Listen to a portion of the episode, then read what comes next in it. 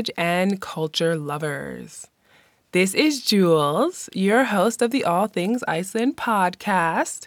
Welcome to this week's episode, which is the third and final part of my interview with Jón Gunnar, Iceland's funniest and most famous mayor. If you haven't listened to the first two parts of this interview, I recommend that you do, because Jón dives deep into why he ran for political office, Taoism, his experience as the mayor of Reykjavík, and other fascinating things about his life. During this episode, Jón shares his feelings about the current political landscape in Iceland, why he feels it is important to teach people about empathy, what he has been up to since leaving office, and his favorite Icelandic word or phrase. In part two, I taught you how to say the mayor of Reykjavík, which is borgarstjóri Reykjavíkur. This time around, Jón will share a pretty funny Icelandic word before the end of the episode. So make sure you listen all the way through so you hear it. Before I start the interview, I would like to give a shout out to Guayaba, who left the following review.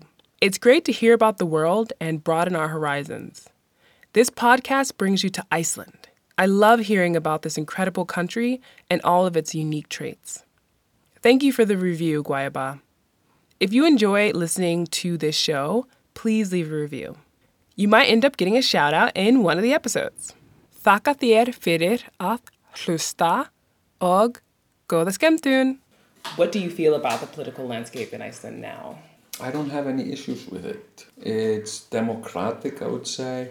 And, and I don't see any signs of uh, extremism. Mm, okay. I don't see any threats. And I've been following the elections in Sweden. Have you, do you follow that? Uh, no. Only if it's kind of comes into my, you know, yeah, or, yeah, yeah. you know yeah, yeah, yeah. my circle or something. But I haven't been following it very closely now. I just have some friends who are Swedish who talk about it sometimes. Yeah. So there was a lot of growing support for right-wing extremists in Sweden. And I mean, what's happening in Europe, in the U S also, mm-hmm. is terrifying. Yeah. I find it absolutely terrifying what's happening in Poland and Hungary. And yeah. I remember watching the elections for France because I was afraid that Le Pen could win. Yes, yeah, no. Yeah. So that was just like, and, and I mean, like Trump, when he was elected, I mean, most people just didn't believe. Right. So, of course, Clinton's going to win. I mean, nobody's going to vote for Trump. Right. But then they did. And that was just... But oh. that was also another gross underestimation yes. of this person and who he was connecting to. Yes. That was like, uh, exactly, yeah. It's just something, you know, I, I find terrifying. Yeah. And I'm grateful for Iceland being... like innocent, childish. I'm grateful for that. Yeah. yeah, I would like to keep it that way. That's and that's also been like my my comedy is probably to try and teach people about empathy. Mm, yeah, so okay. that was maybe the main thing I wanted to teach. Or I don't, I, I I'm not a teacher in empathy, but you know, I, I wanted to help create awareness about. Okay. Would you ever run or consider running for political office again? I should never say never, but uh, I will say it anyway. No, I'm, I I don't intend to to run for any office ever again. Yeah. I've had it. I'm done. But, you know, things would have to uh, really change so that I would be willing to do anything. And that's also with the Tao Te Ching that... things so easily can turn into their opposites, mm-hmm. what they were not supposed to be. Right, yeah. I don't think I would know. I don't think I would. okay. And uh, I see how it's like churning in your brain, though. It's like, mm. you know, no, I, I just like, I really like writing. I mm. love uh, uh, my writing and being with my dog. Yeah. yeah.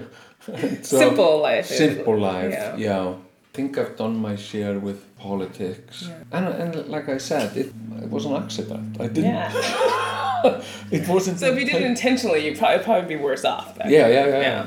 No, I, I didn't intend to go into politics or, and like when I was asked if I was, you know, I, I saw myself as a politician, and I would say, honestly, I know I don't see myself as a politician, but but you're in, you know, you're holding a political office. How can you say you're not a politician? And it was like, I don't know. It just, it's like you move to Belgium and you live in Belgium. Does that make you a Belgian? Mm. Or uh, or when do you become a Belgian? Is it like two months? Is it six years? Or is it what is yeah. it? Like I look at myself as a political tourist. Okay.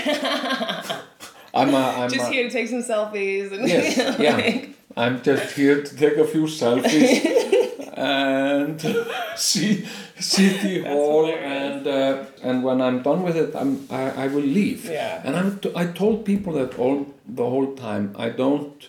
In, I'm not going for a career in politics. Mm. I'm not. Uh, I'm just here for some amount of time, and then I will leave, and yeah. I will never come back. Okay. And because I've seen this, and I will, I will go uh, and explore something else. I can say for certain that I will never go into politics. But okay. And just by saying it, well, you never know. Right. Yeah.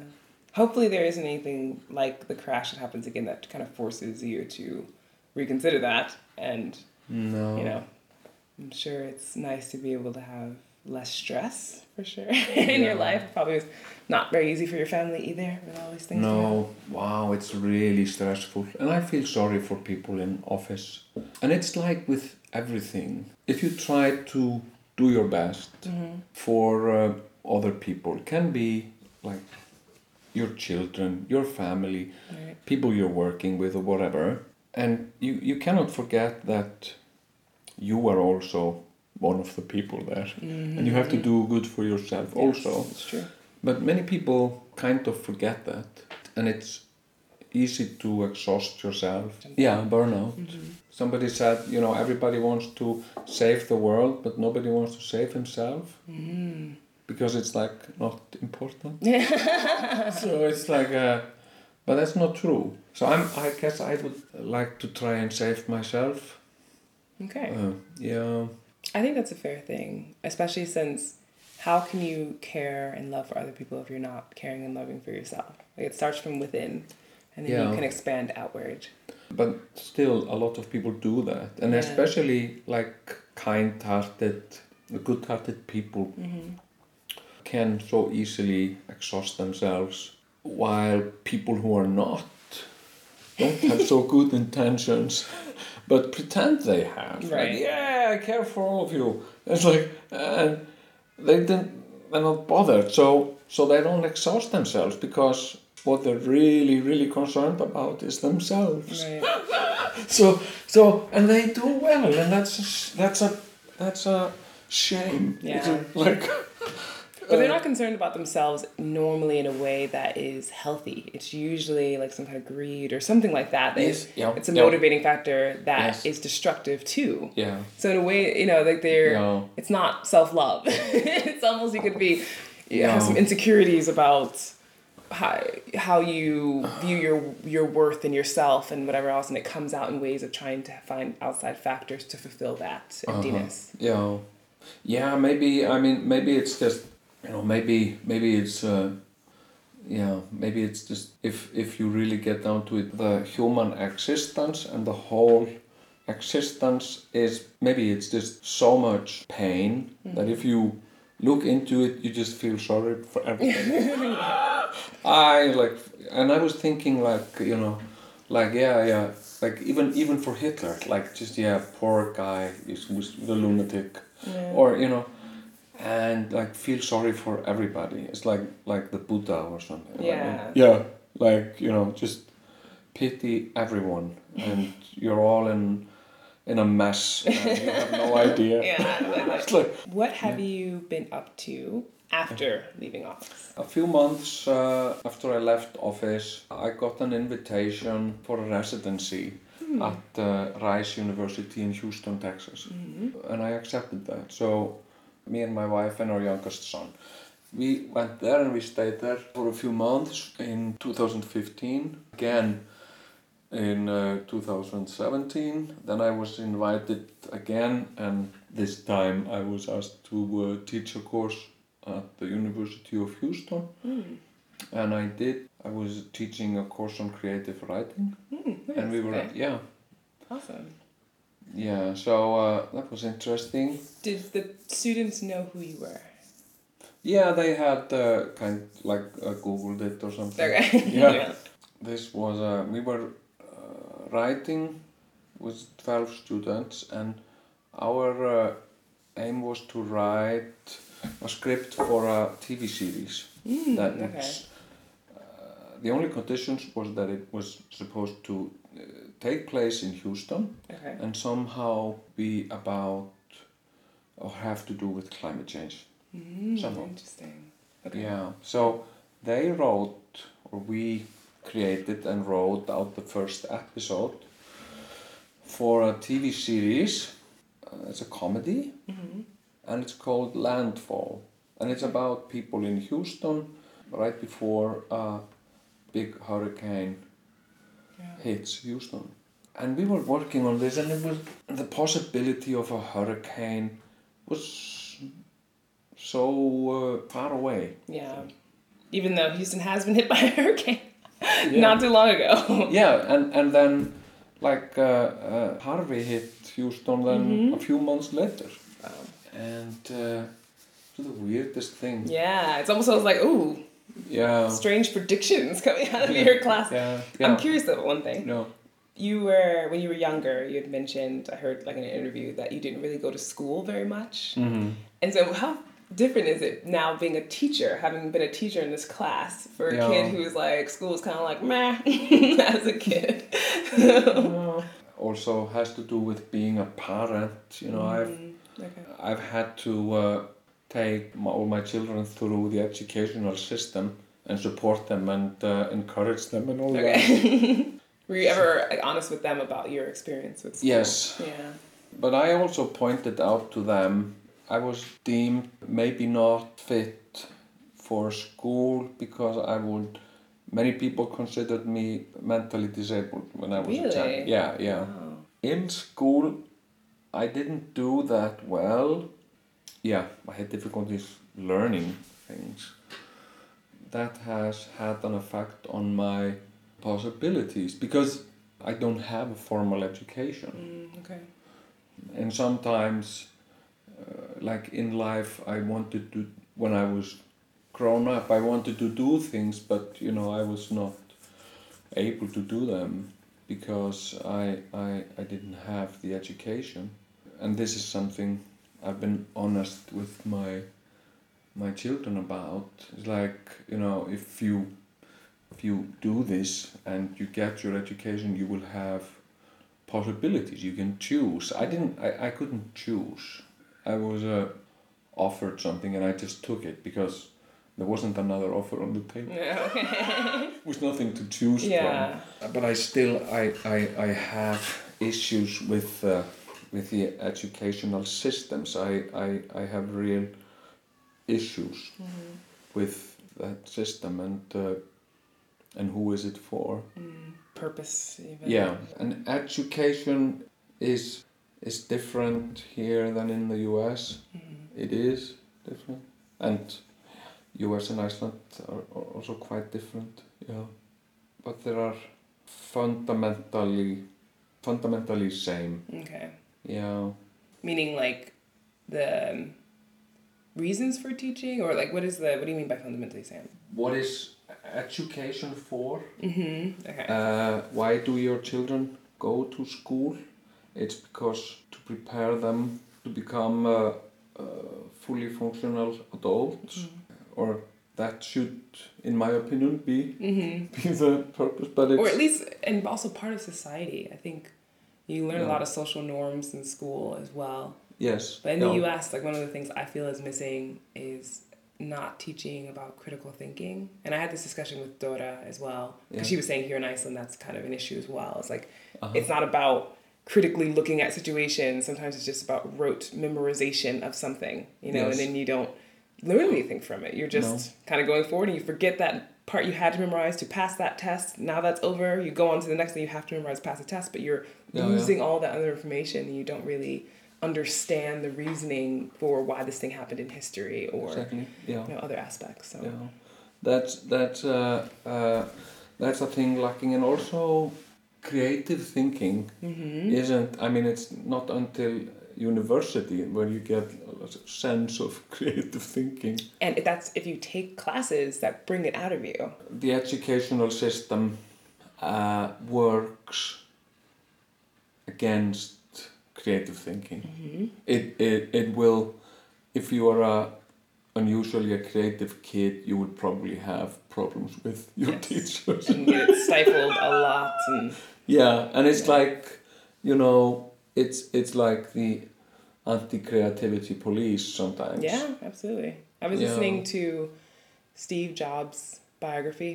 Yes. And I don't know if you've read it or not, but no, it's pretty I, fascinating. I mean, he's as an individual, he is or was quite controversial. Yes. Right? He was brash and all these other parts, but also he was super creative as a uh-huh. kid, which yeah. helped him. And he said that they all they tried to beat it out of him as a kid. Yes. Not physically beat him, but like the idea that this is how you're supposed to be, but he had parent parents, he was adopted, he had adopted parents that were very supportive of his creativity yes. and very allowing him to be himself. And, other, and he yeah. also ended up going to another school because mm-hmm. he needed to be in a place where he felt like at least he had more control over being himself yeah. instead of the public school that was near him. So it's just, you know, most people do not have that ability as a kid to no. say like, what they're doing to me is wrong. I don't want to be here, right? Like, move me somewhere else, parents. Uh-huh. And most people just get, go, you know, into zombie mode or get discouraged yeah, or yeah, depressed yeah. or whatever. And yeah, then, yeah. you know, their con- contribution that could have been to society is completely wiped out or almost wiped out. Like, they don't learn as an adult. Yeah. No, and I mean, it's it's not... Also, we don't have the time or the space right, yeah. for, for the uh, creativity because... Uh, it's unpredictable, we don't know what's going to come out of it, and we are not prepared or some, yeah. So we try to uh, avoid it. And also, you know, we stigmatize... Yeah, you stigmatize, yeah. Yeah, yeah, yeah. Things like, like uh, mistakes. Yes. Which is a very important part of experiment, to to make a mistake. And sometimes, and like with, with, with science... Sometimes something very valuable comes out of a so-called mistake. Yep. And exactly. a mistake is no longer a mistake, but becomes a discovery. It's a breakthrough, right? It's like, what? Yeah, but it's true. And it's, and it's the same with all creative process, cre- creative thinking, is it has to have certain elements yeah. to work. Has to have playfulness, there has to be fun doing it because mm-hmm. that brings out the best in everyone yeah. when they're in play mode. You know, it's fun, you know, and you're not so conscious about what you're contributing, you're mm-hmm. having fun, and everything flows naturally. The doer becomes the deed. Yes.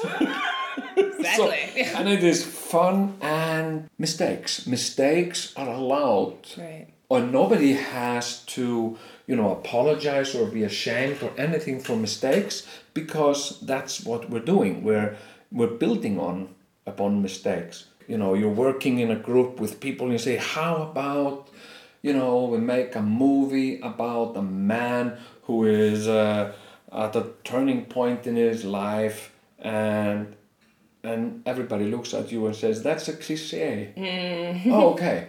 So that was like a mistake. I shouldn't have said it. Yes, you should have, because now we have taken it out. Yeah, exactly. Where everybody realizes this is not what we're going to do.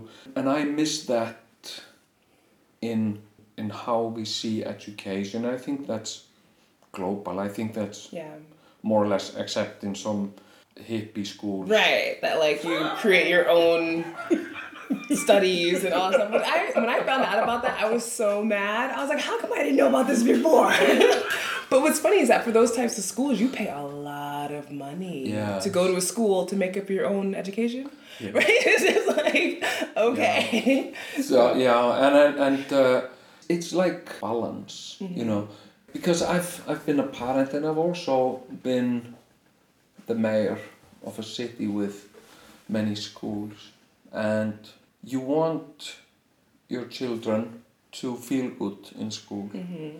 And I think most parents want their children to get an education, with some exceptions, but the majority of parents want their children to yeah, get I'm, as good education as possible. Yeah, but you know, uh, but you also want them to feel good mm-hmm. in school. Yeah. You want them to uh, be their best right. in school. You don't want to uh, enforce too much learning upon them so they don't feel good. So, so you're trying to find the balance between the two, because you know, you don't want them to feel that good that they don't feel responsible and on, that they don't have to learn, but right. at the same time, you don't want them to feel over-responsible. So it's a delicate balance. We desperately need to teach philosophy here.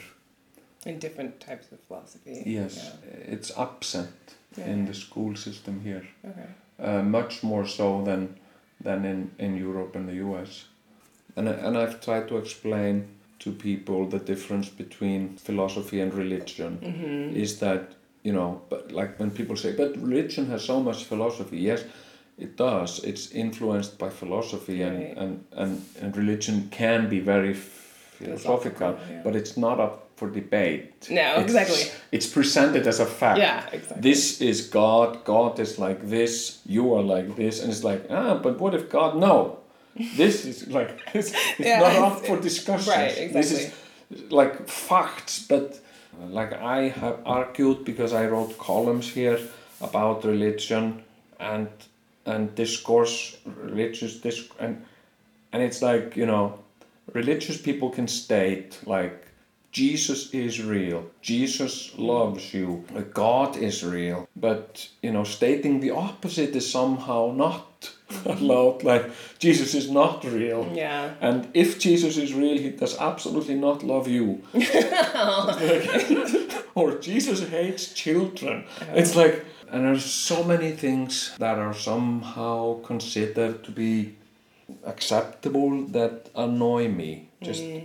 and religion is is one of those things okay. just I think it's also difficult because if you think of God or religion or anything else, and someone states that God is real or Jesus is real, that the burden of proof is not normally on the person who says, yeah. I say this is the case. It's usually the person that's saying the opposite, like, I don't believe that. How is this possible? Mm-hmm. But you know, it's like yeah. you made the claim, but I, you don't have to prove it necessarily. And this is not to knock anybody who's religious. I think that people have their own choices to believe what they feel is right. But it is yeah. hard because you can't really have a discussion all the time with many people who are very religious because mm-hmm. it ends up feeling like you're hitting your head up against the wall.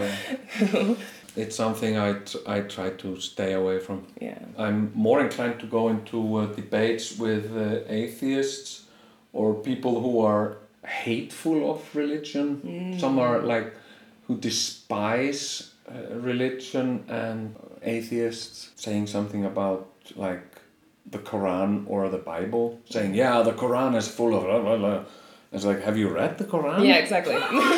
Like, at least be well informed about uh, it. Yes, know? Of course I have. It's like, oh really? So like, and, and I, I haven't read it, but I've read the Bible. I yeah. read, I've actually, I'm one of the few people I know who actually read the Bible. I read it. Yeah. And so sometimes I will like, and when people are saying, yeah, yeah, well, the Bible is just this and that, and it's like, yeah, have you read the Bible? Yeah, of course I read it. It's like, of course. It's like, okay, so in your opinion, what's the biggest difference of uh, the gos- uh, uh, Gospel of John and Gospel of Matthew? What, what, in your opinion, what's the main difference? Well, I don't know. Then you haven't read the right, Bible. Yeah, exactly. So if you... If you don't know that, it's like, so yeah, well, uh, so people, like, th- maybe they had the Bible and right. just assumed that because they had it, they somehow... It's like osmosis. Read, yes, yeah, or just, you know, you know, being with a lot of religious people, right. somehow you are informed about yeah. five pages every now and then, and eventually you, you have consumed all the pages of yeah. the Bible or something. Uh, and it's also a big difference between the Old Testament and the New Testament, and yeah, you know, that's a, the hard thing for me. But that's a whole nother discussion, I think, right? Yeah. Maybe we'll yeah. move on to something a little lighter. Uh, yeah, yeah. Because I'm curious about what your favorite Icelandic word or phrase is. Yeah, I have uh, many favorite words in Icelandic. Uh, I like hundslappadrífa.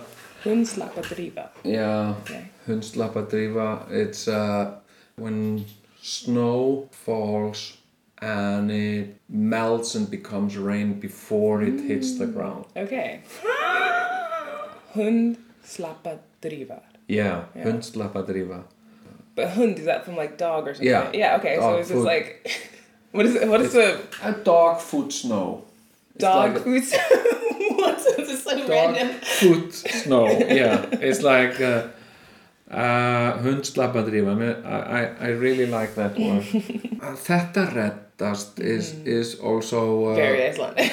Very Icelandic. And uh, so many uh, phrases and words in Icelandic come from uh, some other language, and mm. and we are not always aware of that. Some sometimes we are taught that something was invented here, when it's obviously not. it, it comes from uh, uh, a lot comes from English. Some com- some comes from German. Okay. So so. Uh, Any Danish influence there? Danish yeah. influence. A lot of Danish yeah. influence. I was uh, there's an Icelandic saying, or considered Icelandic saying, something is rúsinan í pilsvöntunum.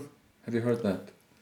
Something ra- about a raisin. Raisin in, in the end of a hot dog. Yes. Okay, I've I've heard this. Yes, yes, and this is considered very Icelandic, but it's actually Danish. Oh, really? Of Danish origin. Oh. Yeah. What does it mean? Like, what is the purpose of it? How is it used? Well, it was uh, something that people were making the hot dogs before they closed the hot dog in the end. They would uh, stick a raisin there to uh, somehow do the knot. Ah, interesting. Okay. Yeah, it was like, uh, and it's it's it's, and I guess before Danish, it has uh, a term in German. Okay. Usually. So so when I'm I, I, I sometimes track phrases and words. Where do they come from? Where where does this word come from? And, and this saying, Iceland wasn't settled until uh, in the ninth century. Mm-hmm. So, and at the time, people had been living in other parts of the the world for fifty thousand years or something, and been doing a lot of things yes. all over, and uh, they had invented uh, all sorts of things before they came here, so they took with them things from their their cultures. Icelandic wasn't invented here, right? Yeah. It was uh, what's Old Norse. Yeah, it was Old verse. Norse language yeah. that was spoken in many different countries, for in in uh, north of England and the British Isles and mm-hmm. uh, all of Scandinavia, and but but there are words. Hundslappadrífa, very Icelandic, mm-hmm. and uh, and þetta reddast. Uh, Redda isn't really Icelandic. No. Okay. No, it's. I think it comes from English probably. Mm, okay. To make yeah.